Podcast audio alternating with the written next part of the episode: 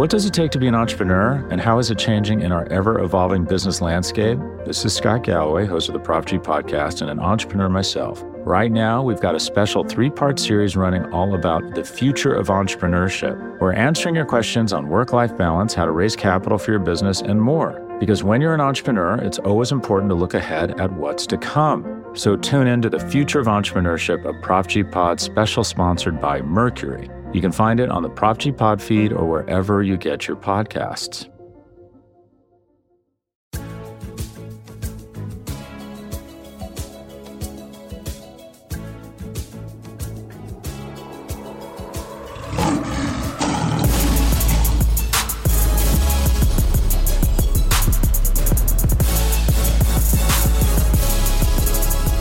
Welcome to First Bite. We are back with our midweek Detroit Lions podcast to bring you Lions content in the middle of the offseason with a special guest, as always. But first, my name is Jeremy Reisman. I am the editor in chief at Pride of Detroit.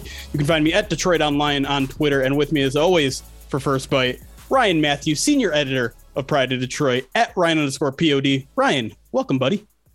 I am one of two Ryans today. You are. Uh, you get two for the price of one, man. Yes, and some would say that's one too many, and uh, I wouldn't say the guest is the one that's too many. But let me let me segue right into that before Ryan gets a chance to jump in there.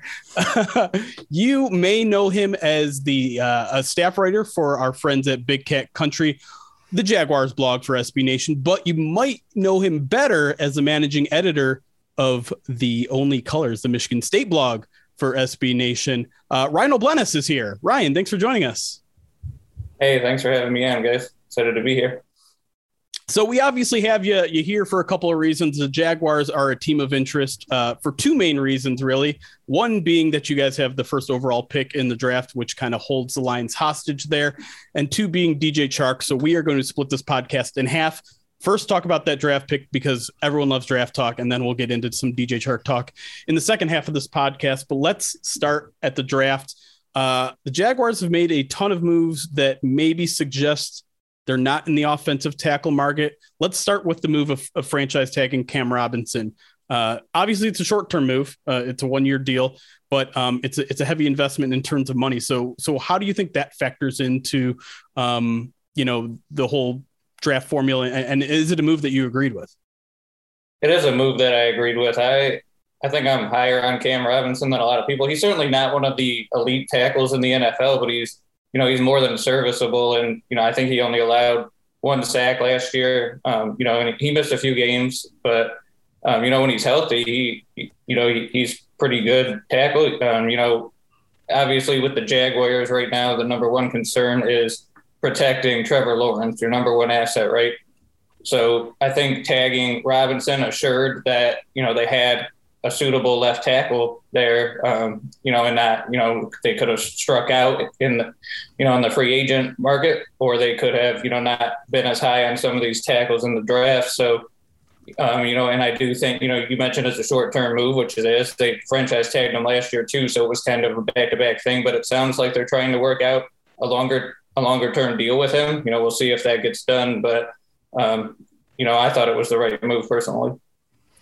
And, and, and, sticking with the idea of you know Cam Robinson at tackle, they also added Brandon Scherff, you know, to to shore up the inside of their offensive line on the interior as well.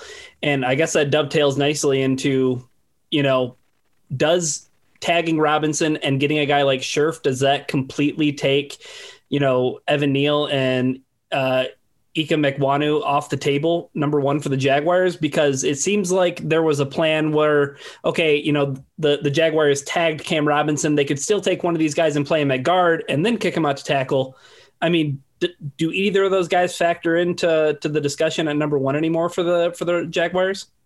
Yeah, I think it's still too early to, to rule anything out. Um, you know, this year is a lot different than last year when Jacksonville had the number one pick and everybody knew the entire time that it would be Trevor Lawrence. This year, there's a little bit of, of mystery to it. You know, I think obviously they're probably leaning toward um, Aidan Hutchinson, you know, defensive end, but I don't necessarily think that tagging Robinson and signing Scherff, um, you know, would eliminate them from taking a tackle at, at the number one spot if they feel like, you know, those guys, Neal, uh, you know, if they feel like Neal or, or Ickey are uh, guys that, that, they can see as their franchise cornerstone and they could even, you know, have play them at right tackle. Um, but with that said, they also drafted Walker Little last year in the second round, who is a guy who I think they're high on.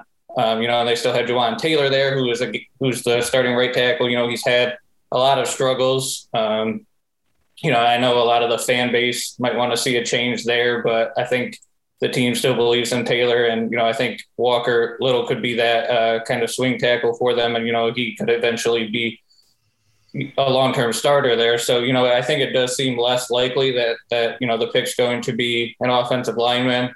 For for a while there, it, it seemed like it was leaning that way until they tagged Robinson. Um, you know, and especially with Doug Pederson now being being the uh, head coach, who let, you know he loved to build his Eagle teams through the offensive line. So certainly, uh, you know, that's going to be a big emphasis for them. And if they think that what they have now is suitable and they don't need to take a guy, there that early with that number one pick, then you know I think the pick will be an edge rusher. But I, I wouldn't rule anything out just yet.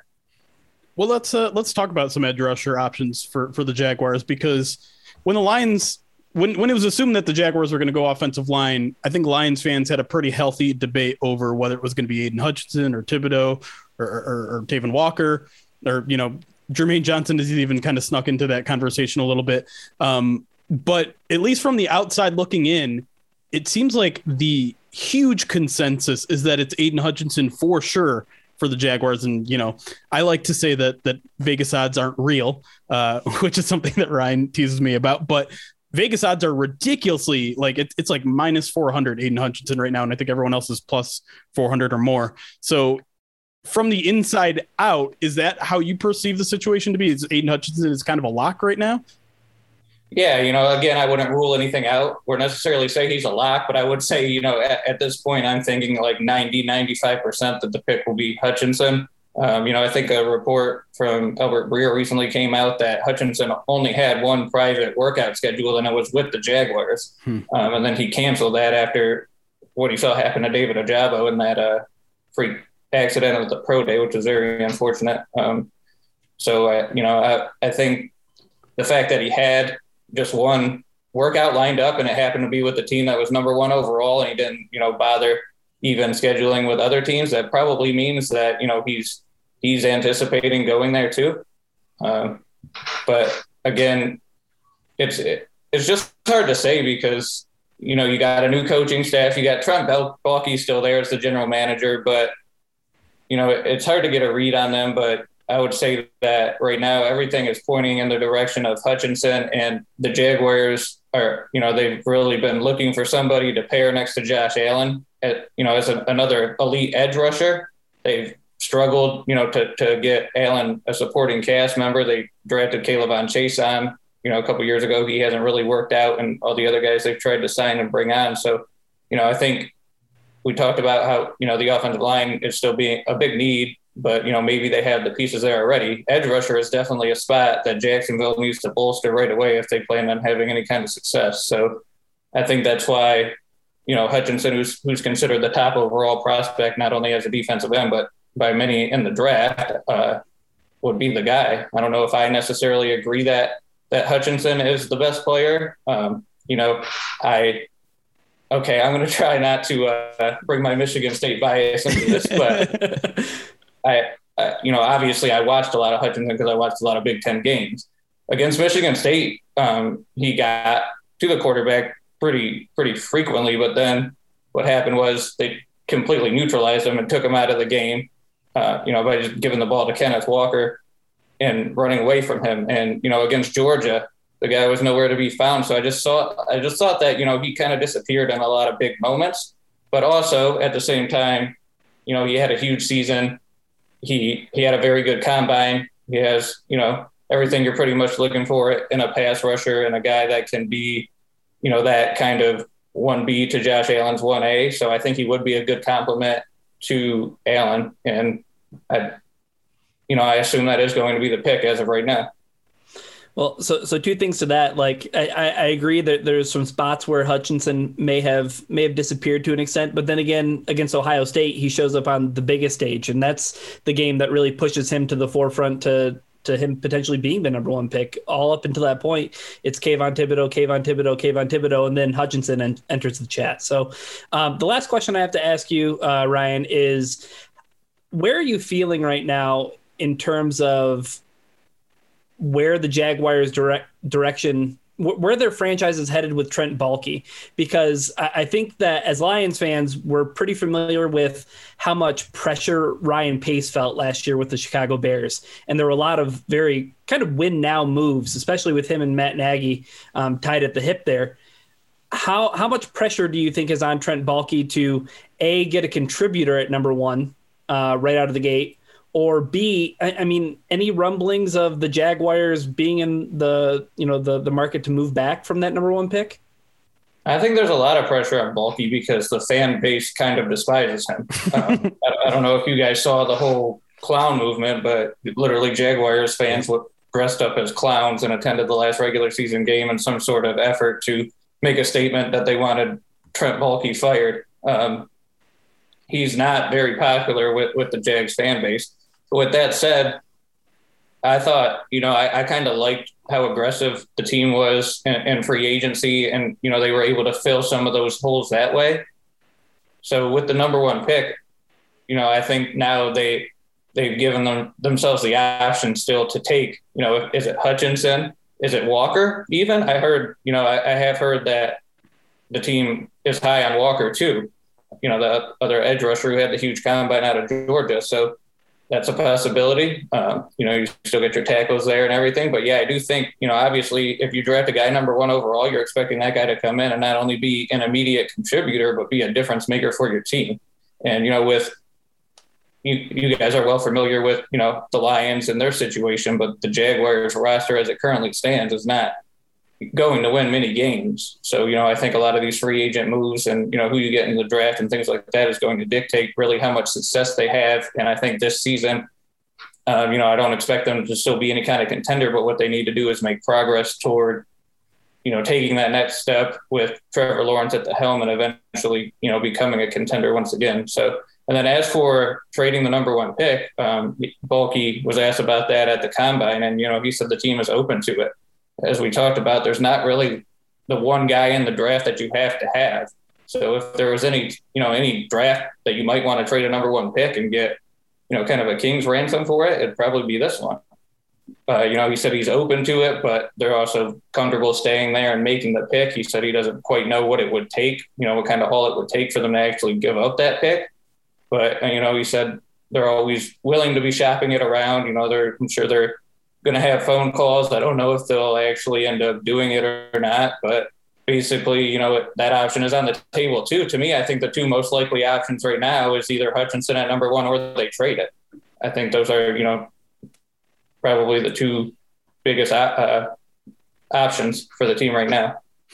You, you, it sounds like you have at least a little bit of trepidation for for Hutchinson as a as a prospect. So I'm I'm just curious on, on a personal level, who who would you like to see the Jaguars entertain with the first overall pick? Honestly, I was a lot of the time throughout the process, I was higher on Thibodeaux. I mm-hmm. haven't got the sense that uh, the Jaguars are. I don't know for sure. Um, like I said, I you know I, have heard that they are high on Walker and they're they're high on Hutchinson. Um, you know, so I think Thibodeaux is the kind of player who you know people question his motor and things like that, but he probably has the highest ceiling.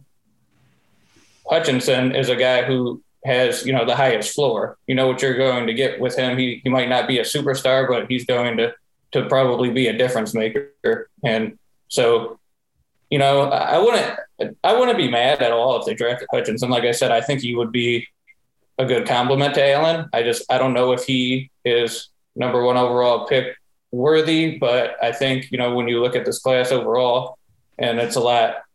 Who is know, right? Right, exactly. So there there are a lot of a lot of different options there. And I, I, understand, I definitely understand why Hutchinson is at the top of the list. And, you know, if he becomes a Jaguar, then I obviously I'm going to follow him, report on him, you know, root for him. So whatever happens, happens. But I don't know. Yeah, I mean, it's kind of wide open to me.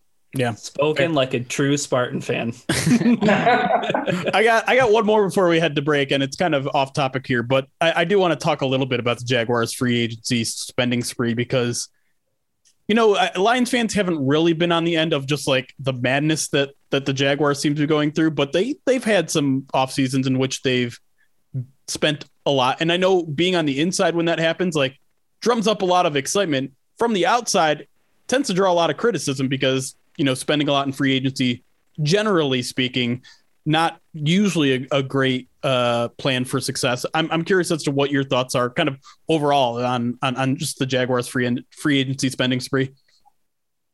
Well, my thing with that is, I mean, if you if you have the cap space, then spend it. Like, basically, you know, people were really mad about the Christian Kirk deal, but when you look at the contract details, it's essentially a two year deal with an out after that for the team. Um, so yeah, I mean, he he definitely got way more money than I was expecting. I knew that the Jaguars were going to target him heavily, and I expected him to sign with the Jaguars. Um, you know, from what I had heard going into free agency, I you know I heard that he was looking somewhere between like fifteen million dollars and or up a year, so he did yeah.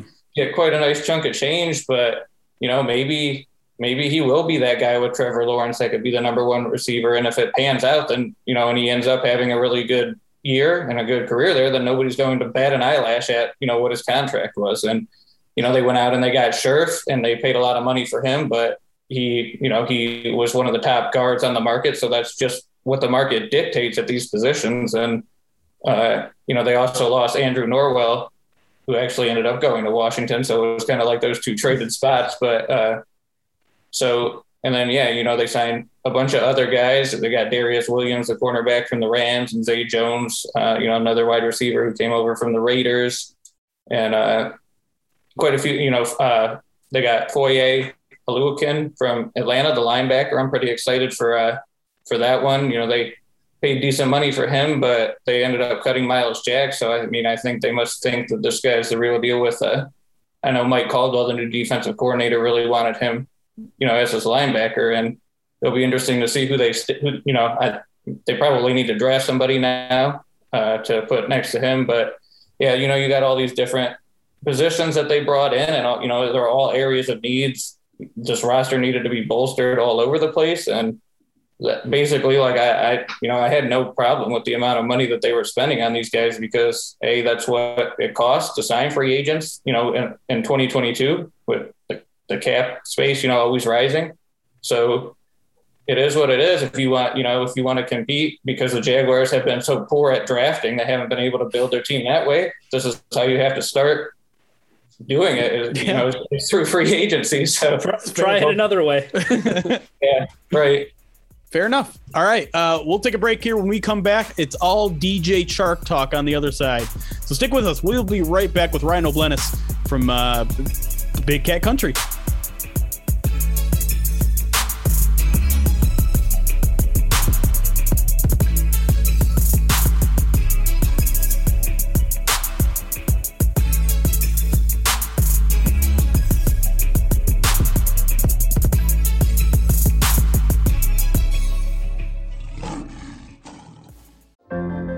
What does it take to be an entrepreneur, and how is it changing in our ever evolving business landscape? This is Scott Galloway, host of the Prop G podcast, and an entrepreneur myself. Right now, we've got a special three part series running all about the future of entrepreneurship. We're answering your questions on work life balance, how to raise capital for your business, and more. Because when you're an entrepreneur, it's always important to look ahead at what's to come. So tune in to the Future of Entrepreneurship, a Prop G Pod special sponsored by Mercury. You can find it on the Prop G Pod feed or wherever you get your podcasts. And we are back here on First Bite, our midweek podcast, talking all things Jaguars as it relates to the Detroit Lions. We're here with our guest, Ryan O'Bleness, the uh, staff writer for Big Cat Country and your managing editor over at uh, The Only Colors let's talk DJ Chark uh, because obviously, probably the Lions' biggest offseason move to date, at least uh, non in house one, that is. Uh, so I want to start. We, we just kind of left off talk about the, the aggressive free agency nature of, of the Jaguars this season, and it was highlighted by a couple wide receiver moves. So I guess my, my first question is why not Chark? Why why was Chark out of the building and not part of those?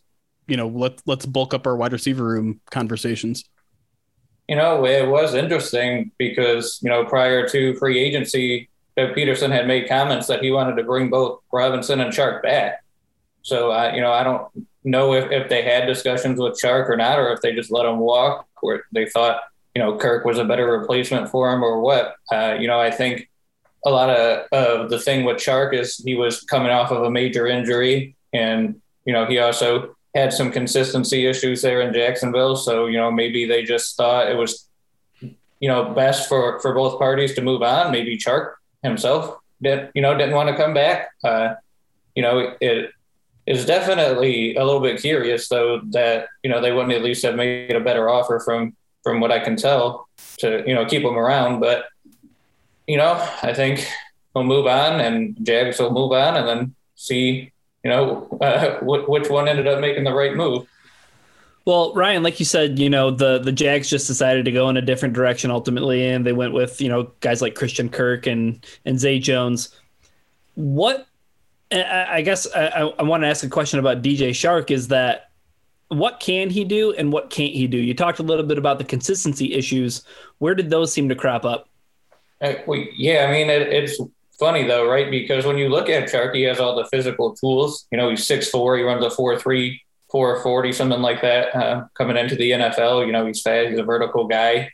He can go up and get balls, but I think that was kind of the main thing with him is maybe it was confidence issues, but he definitely struggled with his consistency. And you know, I think not to uh, really quote anything that Urban Meyer said, but one of the criticisms that he had for for Chark last year coming in was that you know he's a big guy, but he didn't play big. He didn't go up and get balls a lot, things like that. Um, and so I think you know when when you're looking at a guy like Chark, you you look at him and you say, okay, yeah, this guy should dominate. And you know yeah. he did in that uh, 2019 season with Gardner Minshew. He was really good that year. He showed off what he could do. You know, he was a Pro Bowler, um, and you know I, I, that player is still in there. He just, uh, you know, he has to do it more on a consistent basis. Really, when you look at him, there there isn't anything like physically that should be holding him back outside of, of course, his you know his injury now. So going into this year it might be a little bit different with that you know severe ankle injury that he had. But you know he should have been a little bit more dominant than he was in Jacksonville, and you know I, I think a lot of it had to do with maybe confidence and consistency issues more so than anything physical. Yeah, it's interesting you mentioned that because I, I, do feel like I've seen Chark mention that um, a couple times. You know, whether it's a confidence or a mental thing. You know, he's he said a lot of things about his mental health publicly and, and been an advocate for mental health help.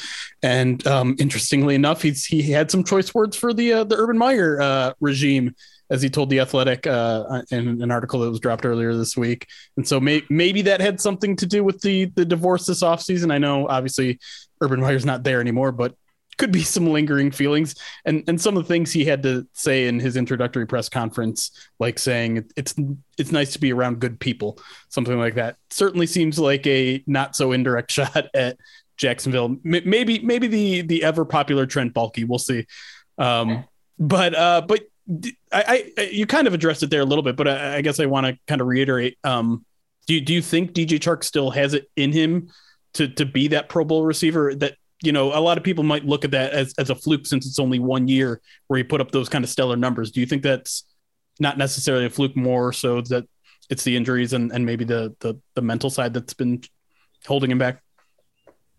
Yeah, I definitely still think he has that potential. And a lot of what he, you know, a lot of what he's going to do is obviously going to depend on the quarterback play. So, you know, sure.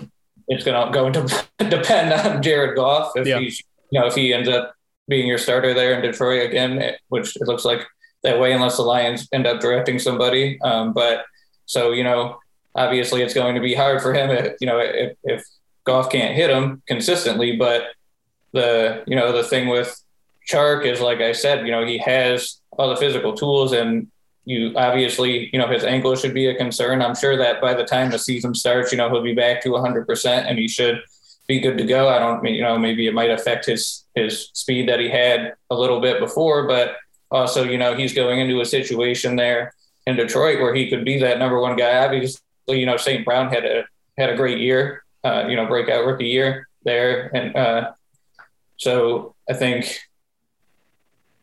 basically, you know, that that could be a really good one-two punch there in Detroit, and I don't necessarily know that you know you're going to get the the 2019 version of Chark, but I think you can get a guy who's going to to go in there and consistently produce. Are there um are there any plays from DJ Chark like throughout his career that kind of stand out as like a defining play that Lions fans should maybe check out and say like, oh, this is when this guy was operating at his at his best. This is when he was playing his best ball. This is a number one highlight reel film that every Lions fan should check out. Yeah, I mean, definitely. Like I said, it was 2019 film. A lot of stuff is going to stand out on there. Um, you know, I can't remember who it was against specifically, but he had this one play uh, in the corner of the end zone.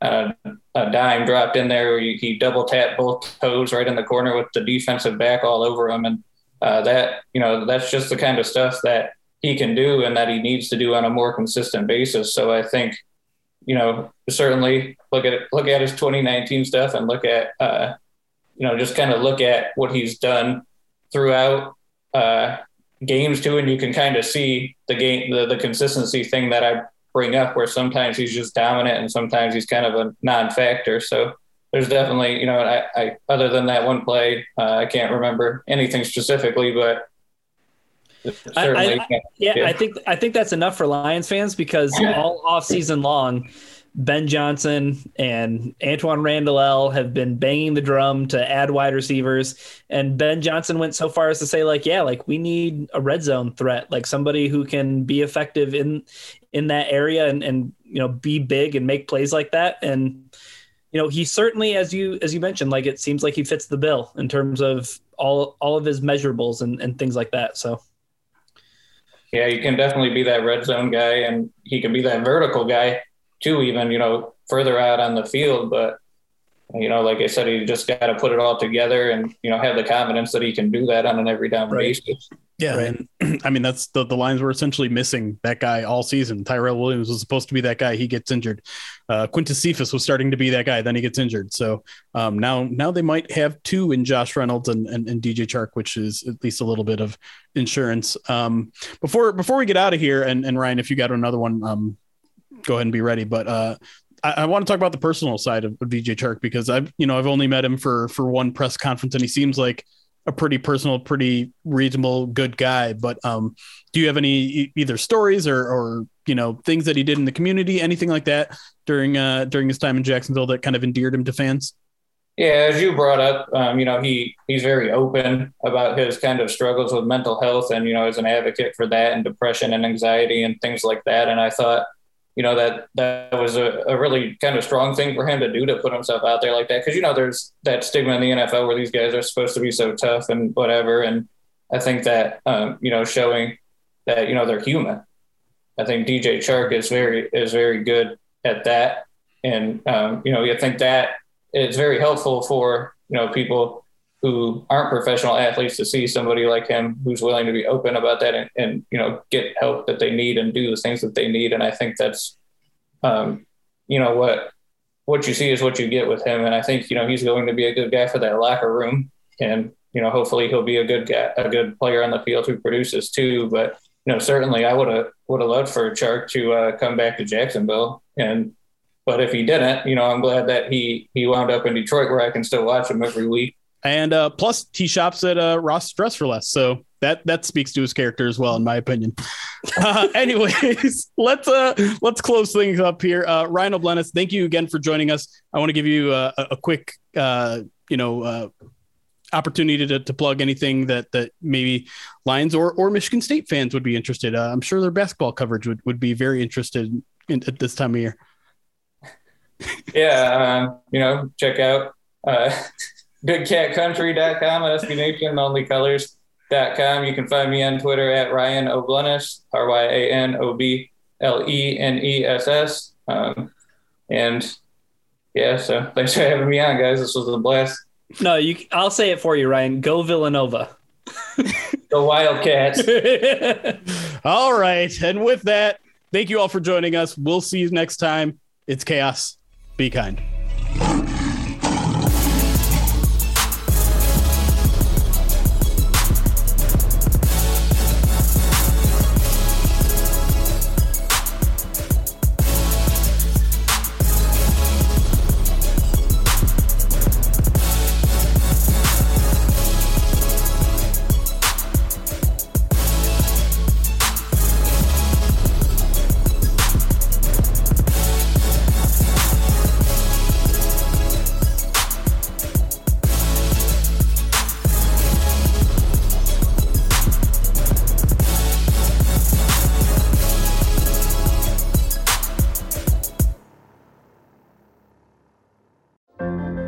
What does it take to be an entrepreneur, and how is it changing in our ever evolving business landscape? This is Scott Galloway, host of the Prop G podcast, and an entrepreneur myself. Right now, we've got a special three part series running all about the future of entrepreneurship. We're answering your questions on work life balance, how to raise capital for your business, and more. Because when you're an entrepreneur, it's always important to look ahead at what's to come. So tune in to the future of entrepreneurship, a Prop G Pod special sponsored by Mercury. You can find it on the Prop G Pod feed or wherever you get your podcasts.